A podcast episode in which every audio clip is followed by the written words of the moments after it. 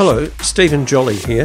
Vision Australia Radio's 2022 listener survey is on now. What do you like most about our service? Where are you listening from? How can we improve? Share your thoughts and help shape the future of Vision Australia Radio. You'll have the chance to win one of 10 Amazon Echo Dots with Alexa, thanks to station sponsor Amazon. Terms and conditions apply. Visit varadio.org and click on the homepage link to take part, but do it before October the 10th.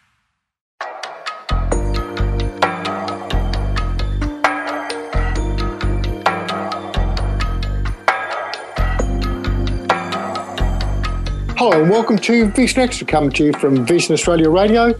Peter Greco with you, and with us is Peter Freckleton. Peter, lovely to meet you. Thank you so much for your time. Oh, my pleasure. Now, Peter, you're a little bit, uh, well, maybe more than a little bit concerned regarding the situation for people over 65 years of age and um, their inability to be able to get into the uh, NDIS. Yes, it's a uh, it's a terribly cruel situation, uh, Peter, and it's totally immoral. There's really no excuse for it. And um, it's in breach, we say, of the UN Disability Convention. There's just uh, not a shred of um, uh, justification for it because what it means is, uh, like, for people like me and others that have disability since they were kids, they found themselves, just because they happened to be over 65 when the thing rolled out in their area, that um, they couldn't have access.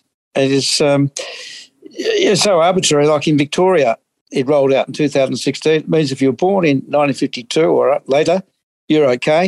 If you're born before that, you're outlawed. It's that arbitrary, and I imagine it was similar in most uh, most of the states when it finally did roll out. Probably around about the 2016 mark. Yeah, it was rolled out at different times in different states, but uh, we certainly take your point, Peter. Uh, tell us a bit about your situation, then we can talk a little bit about the uh, class action that you're involved with. But um, you're obviously over 65. Tell us a bit about your disability and um, kind of your uh, life story in a few minutes, if uh, that's not too hard a question. Sure. Well, when I was six years old, I'd been a, you know, a fast runner and so on, and suddenly I woke up one morning and couldn't move my right leg.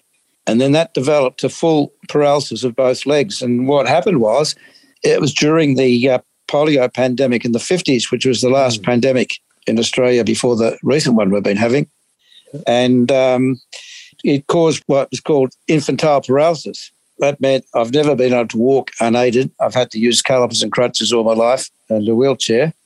And um, I was no doubt at all about the fact that I was disabled. I used to go to the Yooralla School for Crippled Children. I used to go there to and fro in a bus marked School for Crippled Children. So there's never any doubt at all that I had that disability and I had it uh, from a young age. So to discriminate against me and others purely because of, you know, when our birthday happened to be, when the thing rolled out, is ridiculous and very cruel. Like, the, it's particularly hard on uh, single women living alone. They've had disabilities all their life. They need help and they live in constant fear that the aged care system won't continue to support them and they'll finish up in um, a nursing home. And these are ladies who are bright, they've got good social skills, they contribute, and just for the lack of the support that a national disability scheme is there to give is enough to ruin their lives. So, if you were born at a different time, Peter, with the disabilities that you have and its uh, consequences, you could have been on the NDIS. Yeah, well, if it happened to rolled out, yeah, when I when I first became disabled, I would have been uh, immediately accessible. I was still under 65 when the report came down recommending it, and then by the time the act was passed and by the time they rolled it out, like a lot of people, you know, the years rolled on and um, one was excluded. Some people missed out just by being in the wrong postcode or the wrong side of a river. It was really arbitrary. And of course, you talked about your uh, situation with polio. One of the things that uh, can impact upon people with polio is uh, post polio, and uh, the fact that uh, you know later on in life you can develop uh, similar symptoms to the original condition, if you like. And again, it uh, means that uh, you you are uh, well a person with a disability. Yeah, well, look, in my case, um, if while we're talking, a genie popped out of a bottle and fixed my legs, I wouldn't need NDS. I wouldn't need aged care. Touch wood, I'm reasonably healthy. My only problem is I've got a disability. It's not. I'm not no problem with my age. And of course, that's one of the uh, sort of curious things about this. That if you're over 65, you can qualify, quote unquote, for my age care. But if you don't have a disability, it kind of doesn't matter because uh, you you um, almost don't need the services. If you're kind of uh, healthy and uh, to all intents and purposes okay in quotes, and you're over 65, you don't need to qualify for the uh, My Aged Care uh, system. No, and of course, what that was designed for was designed for people who are getting a little bit frailer and mm. needed help, you know, around the house and that that you know regular support and so on. But it simply doesn't work for disability at all because the thing with disability is every now and then you need something what they call lumpy expenditure. You need maybe a big layout on a on a wheelchair or a uh, particular form of specialist leg brace and so on. Uh, so you can have two people laid side by side with the same disability. One can have the leg brace, in this case with a couple of ladies, because uh, she was in the NDIS. The other couldn't because she was in aged care.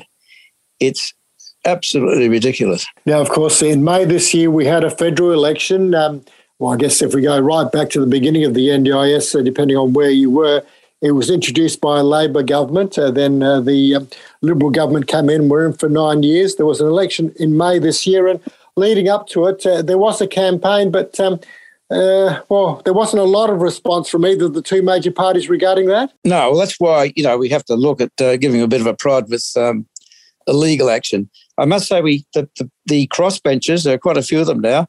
They're mainly uh, in favour of it. So there's a, that, that's a bit of a game changer because at least there are people now in Parliament, and there are a few backbenchers in both major parties that are inclined our way. So there are good prospects of change. It's just that the dinosaurs in both the major parties are uh, a bit set in their ways. I guess one of the things that can often uh, instigate change is the fact that uh, people have lived experience or a family member might have lived experience. I mean, without wishing ill on anyone, perhaps if some of the members of parliament uh, directly knew or um, were themselves impacted by disability and were over 65 and excluded from the NDIS, that message might um, kind of ring home a bit more loudly. Yes, and I think so. And I think some of them might just realise that, hey, it could happen to them. Yeah. you could fall off a ladder, anything can happen, you know. And uh, you've been, you know, paying your taxes all your life, and then suddenly, bang, you, you, when you need it, it's uh, it's not available. So I think you know gradually it sinks in, and and the irony of it is, if you combined it with um, cleaning up the rorts, it would be net zero cost because mm. we figure it's just a bit under one billion dollars the cost of inclusion. There's a report that if you cleaned up the rorts, that would save a billion dollars. So set the two off together, and you have two good reforms. You'd, you'd make the NDIS fair, plus you get rid of the rorts, and it wouldn't cost a dollar. I've said on this program over the years, Peter, that uh, you know when people talk about the NDIS and uh, others get a little bit, uh, shall we say, disinterested, I say, well, everyone is but a heartbeat away from potentially being on it. Yeah, look, people fall off ladders, uh, things mm. happen, and uh, you know you can't foresee it. It's um, luckily it doesn't happen, all that. But you know when it does happen, you do need the backup. That's to explain to people why why we do need to to take a class action because politicians, the, the major parties aren't shifting, and we just need to get to an umpire. And uh, I'm, I'm, we're hopeful that once an umpire looks at it and um, they have to give a justification of what they're doing, common sense will prevail, and um, you know, and they'll just drop the ban against uh, against people over sixty five. Well, Peter, tell us a bit more about the class action. I guess we often hear the term class action, and um, you know, we kind of think we know what it means. So, first of all, what actually is it, and why did you decide to get involved? Maybe that's a bit uh, obvious given what uh, we've been speaking about for the last few minutes, but uh, tell us a bit about uh, how that's all happened. Well, a class action is a great, fairly modern innovation, which means that one person can't possibly afford to, um, you know, take the government on in court. But if there's a bunch of you, and we do, anybody listening out there who's uh, vaguely interested, um, I'll tell you how to access the information in a minute. But um, yep. This enables people to get together and then you find a litigation funder, what they call a litigation funder. They take the risk, they pay for the legal costs, and they take a percentage of whatever damages are won.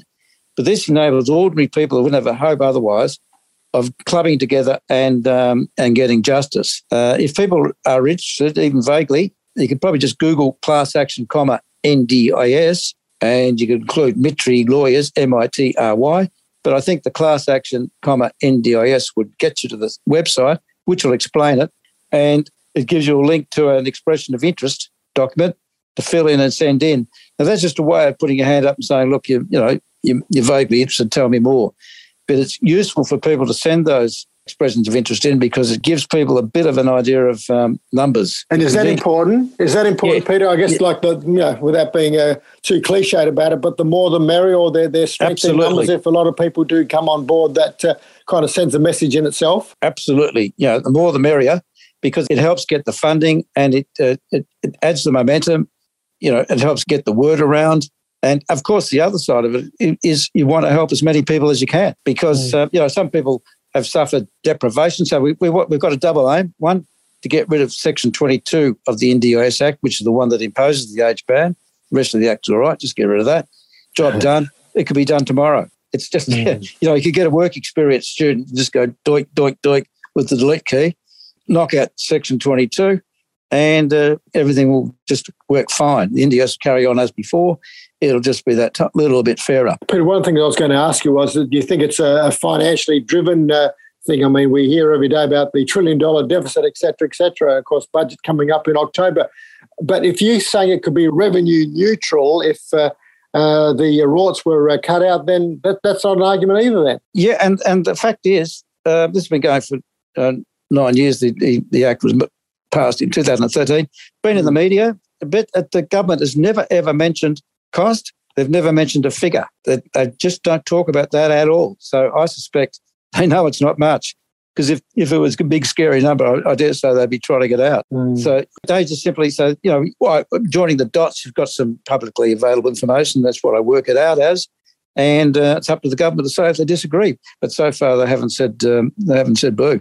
So you haven't really heard. I was going to ask: Has there been much response to the uh, uh, class action? Yes, we're getting a good response. People are uh, sending their um, their forms in. People take a while to get get around to it, but we're getting sure. um, you know we're getting up there, and um, we're hopeful that we'll be going uh, pretty pretty soon. So, uh, what what I would urge people, obviously, if they're themselves affected, they would have a look, and um, and if they know anybody, any friends or family members who needs it, perhaps just um, pass the information on to them and let them have a look for themselves and make up their minds what they might want to do. Well, there was a petition before the federal election. I think over 25,000 people signed it. So I think that gives a, a bit of an indication. Peter, if people or when people do um, uh, go to the website and, and, express an interest, is there any sort of obligation in terms of uh, financial cost to a person that might do that? Well, for ordinary class members, no. You know, that's uh, there's generally no cost at all. And, in, in, but the expression of interest isn't like a contract, not saying, you know, you, are not signing your life away. Mm. You're just saying, well, I'm interested, you know, tell me more sort of thing. Like it's, uh, you're just, just letting the lawyers know, get a bit of a grip of numbers and to see how it's going when they want to press go, you know, and um, they want to get as many numbers as they can in a reasonable time and then, uh, and then head off. But um, the actual expression of interest is just what it is. It's like you, you just say you're interested. Yeah. It's not saying um, you're going to you're going to sign on immediately. That's a decision for another day. And any idea how long this could take? Could be pretty quick, because. The issue is is clear cut. We've got a good legal team. People might have heard of Brett Walker, SC. Yes, yes. One, one of the gun silks in the country. He did the Cardinal Pell case, and he's done a few other things. He seems to think we've got a chance. And um, so, from that point of view, I mean, really, we couldn't be better. It's just a matter now of um, getting um, enough people on board to give the government a good shake-up. Peter, we'll put the link up on our Facebook page uh, when we put information up about the program. But uh, for those that might be able to do that, just give us what to Google for, and uh, we'd love to keep in touch with you on this. Yeah, absolutely. I think, but yeah, look, just uh, just NDIS, comma class action. If you want to add Mitry, M I T R Y, M I T R Y, that'll get you there. But even just class action, comma NDIS will probably take you to the right page. Peter, good to speak to you and good luck. Can I just say one thing, Pete? Uh, my mum sure. got a lot of help from Vision Australia. She had um, she had impaired vision, and we're, we're, very grateful for the work that Vision Australia did. They're absolutely wonderful. And, oh, that's uh, a lo- so yeah, good on you. That's a lovely note to end on. Peter, wish you well. We'll keep in touch. Sure. Love to. That's uh, Peter Freckleton there, who, uh, along with a number of other people, got a class action against the uh, fact that uh, people over 65 are excluded from the NDIS. That is it for the program. If you've missed some of them, maybe you'd like to hear it again, you can search for Vision Extra on the iTunes Store on Spotify or your favourite podcast service.